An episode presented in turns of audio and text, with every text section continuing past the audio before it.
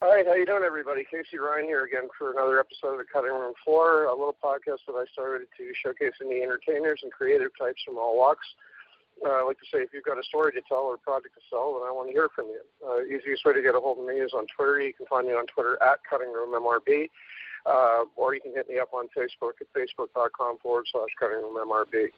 Uh, we're doing it a little bit old school today just because of uh, some technical restraints that we had uh, with people dialing in with Skype and, and whatnot. So uh, they changed the interface on me on TalkShoe. Brand new. It's really cool. But I haven't had too much practice with it, so hopefully everything's going to go well. So uh, I'm also going to be on uh, on the Mixed Radio Network at uh, three o'clock, and we're going to be talking to Ryan Hendrick about his film too. So. Uh, all I have to say, the reason that you're listening to this now or now downloading it later is uh, to listen to the ch- two chats that I've got lined up for you on Talk Show today. And uh, the first one I was actually kind of really happy to be able to uh, book. Um, I just want to make sure. Yeah, okay. I think we've got everything going here. So, uh, first guest that I have lined up for you today is uh, Marcello Rollando, and uh, Marcello is one of these fun people that I've had on a few times over the years. Uh, he's a member of what I affectionately refer to as my Repeat Offenders Club. Uh, these are people that have been gracious enough to donate their time to me more than once. Uh, Marcello, just to give you some information on him, is a prolific uh, actor and director uh, who has worked everywhere from D.C. to New York City to West Palm Beach. Uh, he uh, has worked on some very high-profile projects, uh, not the least of which was Lincoln, where he was personally cast by uh, the great Steven Spielberg as one of the members of the House of Representatives. He's also in a TV movie called Our Thing, uh, and has also been a prolific uh, actor in soap operas, uh, not the least of which was a uh, uh, a permanent fixture in the household growing up in the form of Another World. Uh, he's also a fellow podcaster and fellow radio host and has had a long-running uh, political themed radio show based out of where he is in, in Charlotte called The Reasonable Voice, which you can listen to on Blog Talk Radio. Uh, and in one of those perfect storm type things with uh, the midterm elections and everything else that's gone on, this it only made sense to have Marcello back. I mean, you knew that I was going to do this, right? Uh, mm-hmm. so without further ado, the cutting room floor proudly welcomes back uh, our old friend Marcello Rollando. Uh, Marcello, how are you? I'm just great, Casey, and thank you so much for that introduction and a chance to come back and talk to you on radio. I beg your pardon? I said, and thank you for the chance to come back and chat with you on radio. Okay, I, I can barely hear you there for some reason. I'm sorry. Uh, I, I think I've, uh, yeah, I think I've got you, but. Uh, Okay. Okay, that's um, all right. Okay. So, good. Are we so, good? Uh, how have you been? I mean, it's been a long time. It's been a long time since I've spoken to you. How have you been? Oh, I've been great. It's you know, life keeps. Uh, every time I even consider uh, taking a break, let alone retiring, uh, it comes roaring back with more exciting things to do. Uh, partly, I guess, because I I keep uh, both feet in politics and in show business, uh, as you alluded to, and um, I love both. And there's always something happening in both. How's that? And I meant to ask you this. So you've been on here. I think this is your third time, right? Or, or is it four? I can't remember.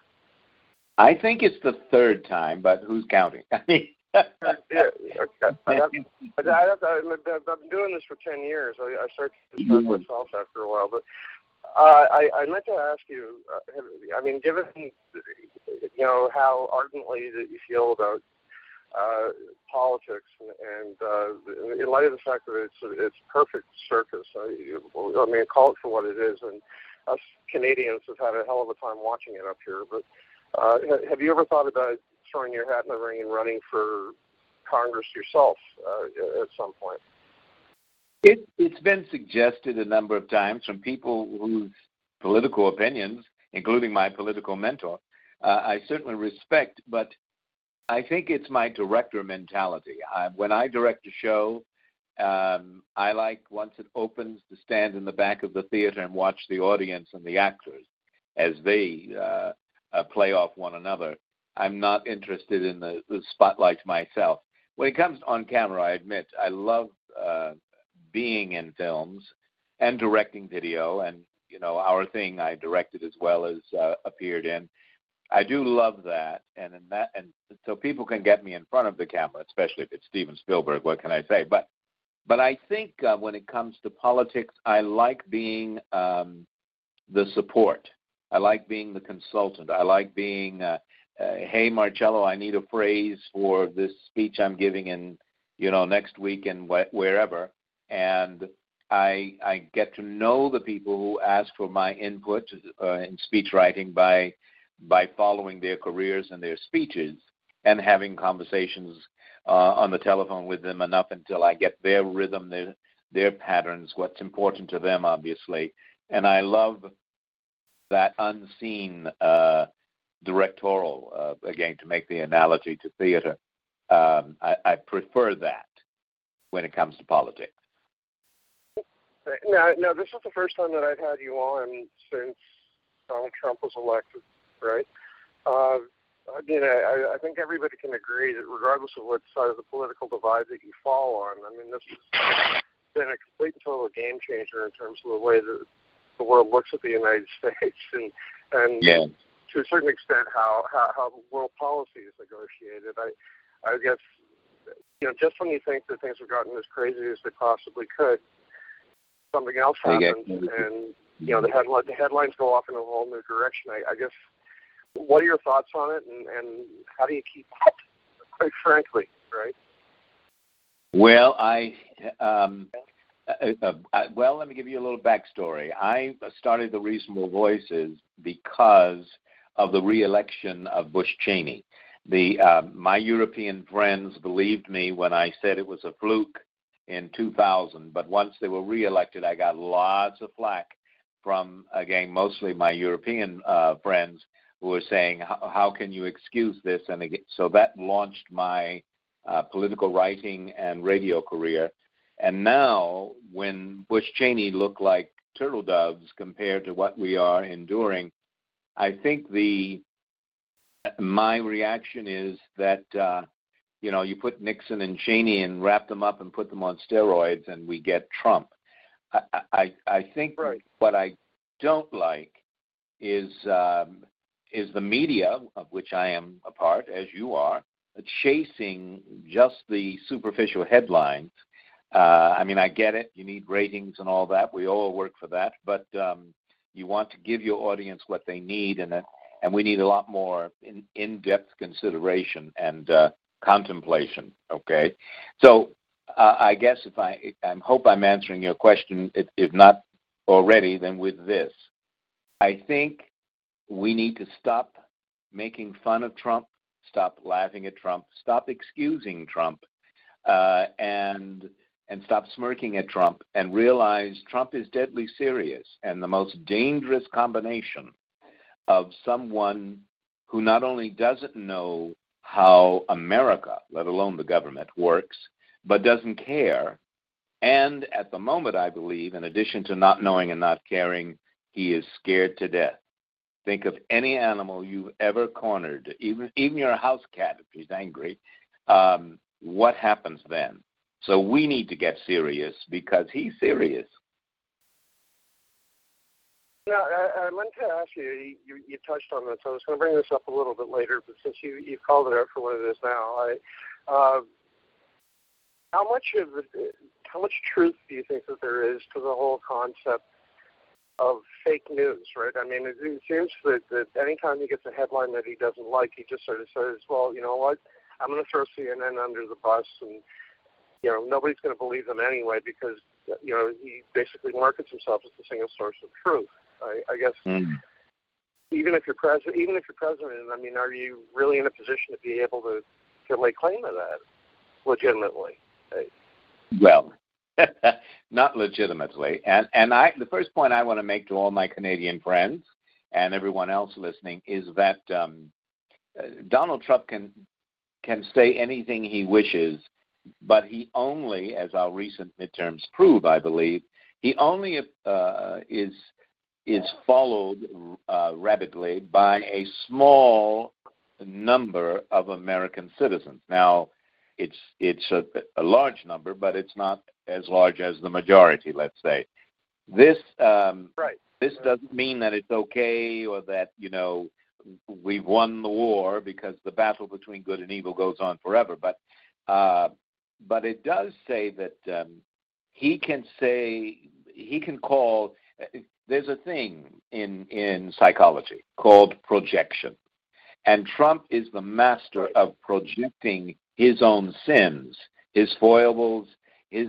I mean, you know when you hear him and he's complaining about what certain what Democrats are doing, what women are doing, what you know people of color are doing, whatever. He's blaming. And if you listen closely, he's really describing himself and things that he does on a daily basis, on an hourly basis. So, if anything is is yeah, the uh, other thing I wanted to say, uh ask. Okay, I, please finish your thought. But I, I, I had something that, that was tangentially related to that. But uh,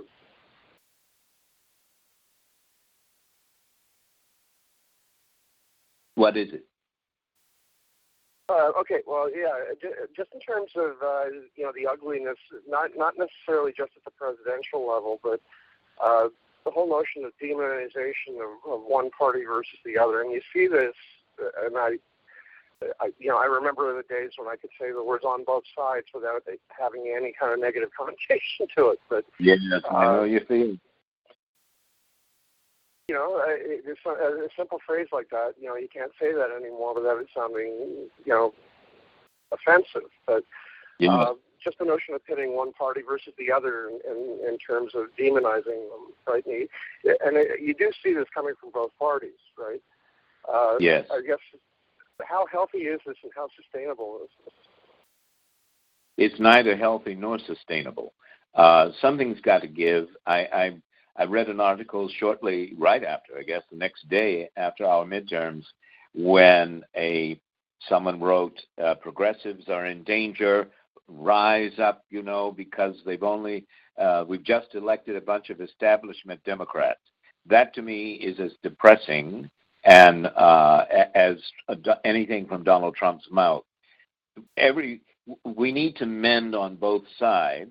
I'll say it, and we need to uh, in order to mend in, in, in, its, in our entirety. America, like any place else, cannot sustain being a house divided against itself. And I, I believe and I hope that this midterm election is a step toward mending, uh, especially when you see who we've elected. You know, it's it's every conceivable. That's what I love about America. When Americans get upset, even and Donald Trump can't even conceive of this, but he will in time.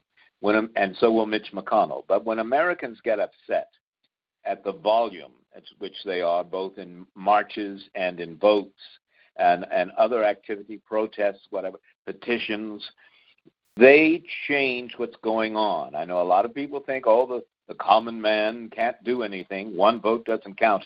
But that isn't true. Uh, when when you really get Americans upset, now sometimes it takes a while to get them that upset. But once they get upset, they start to stand in line. They start to line up. They start to picket. They, start, they change things. They back down Bank of America and many uh, major institutions that tried to dehumanize them. And Donald Trump ultimately will be no different. He will be uh, uh, ejected, rejected from office one way or another. Uh, and I don't think he'll make it to 2020, but he might. Nixon was reelected in a landslide after Watergate was being investigated, so you don't know. But I do think uh, Americans have learned from um, from Nixon, from their past with Nixon and Bush Cheney, and wars that go on forever, and uh, children being locked up uh, in internment camps in 2018 in this country. Anyway, I, I do think Americans are on the march in every way to change this, and I think we will even see Mitch McConnell buy, bow out before 2020. Now, I, I, you touched on something very interesting there, and uh, I don't pretend to know as much as the average American would, although I'll admit that one of my hobbies is actually reading biographies and autobiographies of, of past presidents. I think that anybody who gets elected to that office has got to be a really hell of an interesting human being, right? Yeah. Uh, regardless of what side of the political divide that you fall on. It's the most exclusive club on the planet, really, when you think mm-hmm. about it. Um, I, I guess from your point of view, in light of the fact that they retained the majority in the Senate but lost the House, I, I, how much is the needle moved? Do you think, ultimately? Well, I think because, as I said, because of who was elected. First of all, you've got more than 100 women uh, in Congress. So finally, almost, we are uh, enjoying or will be enjoying gender parity. Politically, uh, in, the, in both the uh, state and local governments, state offices, state legislatures, I mean, if you look at it just from a narrow lens, and I, I admit that, but if you just look at it from the standpoint that most of America's problems um, in, in terms of politics and government and lack of governing uh, and in, inequity and gerrymandering and red mapping, all of that, come from older white men like me. But uh, but but so I think a short-term adjustment we have just made, and that is okay if that's the issue. It's like baking a cake. If you keep doing the same ingredients and expect something different, that's kind of foolish. But we have done something different. We have elected women. We have elected women of color. We have elected oh uh, uh what LGBTQ uh, candidates. We have elected um, uh, oh Native Americans. My God, I thought that would never happen. I've been beating my head against the wall, writing for years about this. And and I think in on a state and local office, not only did we elect these people who are by their physical appearance as well as their politics uh, uh, embracing everyone and the needs and and uh, justice for all for everyone, but we have also removed in certain key states, even though I know there's recounting uh, going on, of course, in Georgia and Florida, whether they like it or not, but in Kansas, places like Kansas and North Dakota uh, and, and Arizona to a certain extent, Nevada, th- there are states in America where people who ha- owe their success to dirty money have been removed, and no one ever thought they'd be challenged successfully.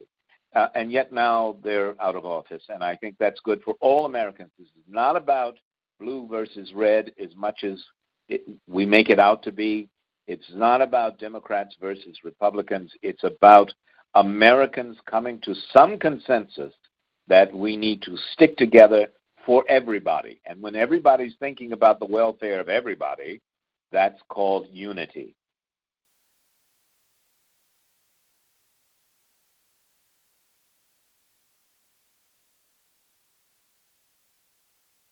Did I lose you, Casey? Okay, I can't hear you. I don't know if you can hear me. Okay, I got I, he got kicked off my own episode there. So much are you still there? So well, I, I, hope you heard me or well, uh, got what I. Well, no, I'll go back and, and listen to it again. But uh, you know, I, I know that whatever is you did say was, was you know full of insight. Uh, maybe if you could just, in a nutshell, uh, you know, rephrase what you just uh, mentioned there while I was trying to get back in. Uh, well, I'm just saying that if, if what I think the the victories in the midterm election are a sign that we are uh, we have decided uh, a majority of Americans have decided that it is time to make a major course correction. And and I don't mean just because of Trump because Trump didn't come out of nowhere. Trump came out of a lot of things that I won't go into now, but one needs to just know a little about American history, especially since the end of World War II as we celebrate today. I am a veteran. I celebrate uh, the end of World War One and all veterans. Uh, but what we, if one knows American history since 1945, there was a um, there was a sea change then when um, what we now call corporatism uh, decided, hey, we're never going to let somebody like Franklin Delano Roosevelt in the White House again. Uh, here he was, you know, super wealthy guy, and yet he fought for the little people and saved America and the world, et cetera, et cetera. But, but um, I think what we have we've done now is another major sea change, just as impressive, but in the correct direction. A, uh, a sea change that recognizes every hue, every skin color, every uh, belief or disbelief, every person's right to express themselves, to, to pursue their potential, to contribute from their cultural background to the good of all. I am very encouraged by that. And now, of course, it is for us who did the voting to make certain that everyone delivers on their promise. We don't go home. Uh, we we stay and stay the course with those we've elected and make certain they indeed do what they said they would do. Now, uh, I'll ask you another question that, that uh, you can feel free to decline to answer this if you want to, but uh, just in light of the fact that there's almost weekly, uh, uh, or if not biweekly or monthly, uh, a, a tragedy mm-hmm. that happens in the form of some kind of shooting, right? Do you think that yeah. this White House is giving an empathic enough response, or uh, do you think that more needs to be done? Uh, I guess you know I'm, I'm thinking of particularly Pittsburgh, where you know the first gut reaction of the guy was that you know if there had been an armed guard in the synagogue, then it probably wouldn't have been as bad as it was. So I, I guess is that kind of rhetoric I think called for? Is that kind of I, I think if anything is fake news, it's uh, the only thing that can stop a bad man with a gun is a good man with a gun. That is such a fallacy. Uh, it is it is a ridiculous thing. I grew up with a family that was uh, very much involved with guns and hunting and the military. I, I shoot extremely well. Uh, I won medals when I was in the army because I was a, a whatever they called it, a sharpshooter or something. I don't remember, but but the point is, we need to be able. We're not a, a nation that generally likes the middle of the road. We are America, um, a pendulum swinging back and forth, and I wish we could come up with the wisdom to see that that will never get any uh, settled response to something. But I. But speaking of Trump specifically, um, I don't think he really, you know, people say he's not comfortable with being empathetic. Well, please. He, he doesn't care enough to be empathetic. And he is serving, uh, I think the only transparency in the guy is that he is what we see him to be. There's secrets going on in the background, right. I believe, with, you know, but, but he is, um, he doesn't get that, uh, uh, acres and acres of California burning and people being burned to death in their cars trying to escape and houses disappearing right on the internet. Uh, he doesn't he doesn't get that. He only sees in terms of what's the deal, where's the money, what is the financial loss, is it being managed well. Um, well, you know, somebody needs to manage Trump a lot better than they're doing. But um, this thing with these mass murders, we've become, we've always been thought of as the wild, wild west country, I know, but this is ludicrous. And, and one of the worst things about it is the only time we talk about mental health is when we blame gun violence on the mentally ill. Uh, it, it, is not just a mental health issue, but of course it is a mental health issue. But it is also uh, anyone or many many people w- can reach a point of anger and frustration and fear that they do something they wouldn't ordinarily do most of the time in their life. When you add an easily accessible firearm to that equation, they suddenly have an immediate release possibility, and they are using it. So while I don't think everyone's guns should be taken away or that every gun is the problem. I do think the accessibility to uh, not just the mentally ill, but anyone just having so many guns, um, it it just it becomes the the way to people. Some people are dealing with their problems, and that is where we need to to stop it. We've got to stop making it easily possible for someone to express their anger and frustration and fears with a gun. That is probably the most astute and well articulated uh, way I've heard anybody of, putting it, Marcello, and I applaud you for that. Uh, you know, certainly we have our own thoughts about it up here, and, and uh, you know, we have gun violence, but it's you know few and far between, right? Uh, mm. But we do have it. I mean, I remember when I was in high school, uh, long before Columbine was a, an incident. We had one in Montreal where uh, it was a horrifying. Uh, mm. They actually made a uh, a movie about it that won multiple awards called Polytechnique. But but uh, uh, I remember thinking that you know, I mean, as horrifying as that was, that, that you're right. That there has to be some other control on there that, that um, to address the bigger issues. Um, is there anybody out there in the political landscape that you find particularly inspiring uh, that, that is doing a good job or that, that, that could take on the bully, so to speak? Well, that, uh, one obvious or, choice is. Or are you waiting for somebody? No, I, I think that I think the people are there. We just need to recognize them and help them clone themselves and uh, help us educate ourselves about our own civics. But certainly Beto uh, O'Rourke uh, stands out, and um, uh, oh, and I think all the women, uh, the women who are going to Congress, I just am so thrilled. Every time I hear them, every time I see them on the internet, every time they're on television, I, it's I look at them and I listen to them and I go, that's the reality is that is America. And it's always been America. It's just that it's been oppressed. It's been kept in the kitchen or, you know, uh, kept on the reservation or kept somewhere out of sight, kept in the cotton fields. Well, wake up, America, because the real America is now on the rise, demanding uh, uh, equality and justice in a way that they have never been permitted before. You know, it hasn't been that long since women have even had the right to vote in the land of the free. Uh, um, if we can take a side step for a second, I also wanted to ask you because uh, you, you, touched on something uh, really important when uh, when we were speaking offline there, uh, that you do, you know, still maintain your your foot firmly in, in the show business aspect of your career.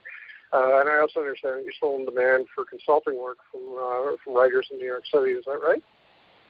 Yes, and I love that. You know, I mean, uh, as as vehemently as I am, or passionately as I am about uh, politics, I am equally passionate about directing and uh, video, and theater, and acting on camera. And I'm receiving um, from Florida, from D.C., of course, uh, um, where I live most of the time these days, and from New York City. I have people I worked with a great deal in New York who are, uh, uh, well, I hope I have time to say this. We had, um, I went to New York with uh, having directed a great deal in, in, in D.C. Small theaters, large theaters, opera, musical theater, straight drama, Kennedy Center. Um, and I went to New York expecting, you know, a band playing and flags waving and red carpet, and that didn't happen. So I happened into uh, playwrights and composers who wanted their works done, and that's how I launched my New York career by mounting, accepting, consulting, and mounting productions of un, uh, unpublished plays and musicals. And I'm having a real renaissance, if you will. Uh, people are, because uh, it's been a while. I, I must admit, I've told many people, no, I've got to I've got to fix DC first to get back to me. Well, they're getting back to me finally, uh, and uh, or I'm at least I'm answering the phone now more, and I'm being asked to consult on a couple of musicals, and uh, they they send the music and um, and we put together a show and and uh, there's someone here as a matter of fact great play has just been sent to me by a great writer here and I'm also working on that with the eye that we'll put together a production, which I will direct. Well, I mean, it's all great stuff, Marcel, and uh, we, we kind of have to tie this up here. But uh, where can people go to learn more about your work? Well, um, as of January, there will be a brand new website for Marcello Rollando, and you can uh, email me already at Marcello, M A R C E L L O, at Marcello Rollando, two L's in both names, dot com. As for now, you can all email me at thereasonablevoice dot com. I'm sorry, thereasonablevoice at gmail dot com, and of course, uh, visit our Reasonable Voice website, thereasonablevoice.com. And thank you. And I also understand you're on Twitter too. That you've uh, you've changed your Twitter handle recently since one of the last oh, times I had you on. This. Marcello Marcello TRV is that right? Uh, yes, yes. That comes from the political guys who uh, I have a I have a staff of technical and political people, and they uh, one of them said you need to change your Twitter, and so I said yes, and they did it. I can't claim credit for it, but it, it yes, you're right. You're right, and they were right. Well, yeah, I've been pressured to change mine too because my MRB stands for Railroad Broadcast, which is a platform that has been around for a while. But uh, somebody once advised me to choose wisely because people get really well. Yes, yes. Uh, Mark, Marcello, friend, it's been a great pleasure catching up with you. Thanks a lot for the phone call. I was really surprised when you got a hold of me the other day there, and, and uh, it's always a great time catching up with you. So thanks a lot for coming back. Ab- okay. Absolutely, Casey. I appreciate it. Thank you. Bye now. Okay, so that, that, that's going to do it for us for now. Uh, we're going to toggle back over and do a Skype show with Ryan Hendrick in a half an hour, and then I'm going to be back here a little bit later to talk to the Heaven and Earth Oasis. So I'm busy today. Uh, so until then, on behalf of uh, my guest, Marcello Rollando, you listen to Casey Ryan on the cutting room floor. We'll talk to you in half an hour. Cut, print, wrap, and I am done.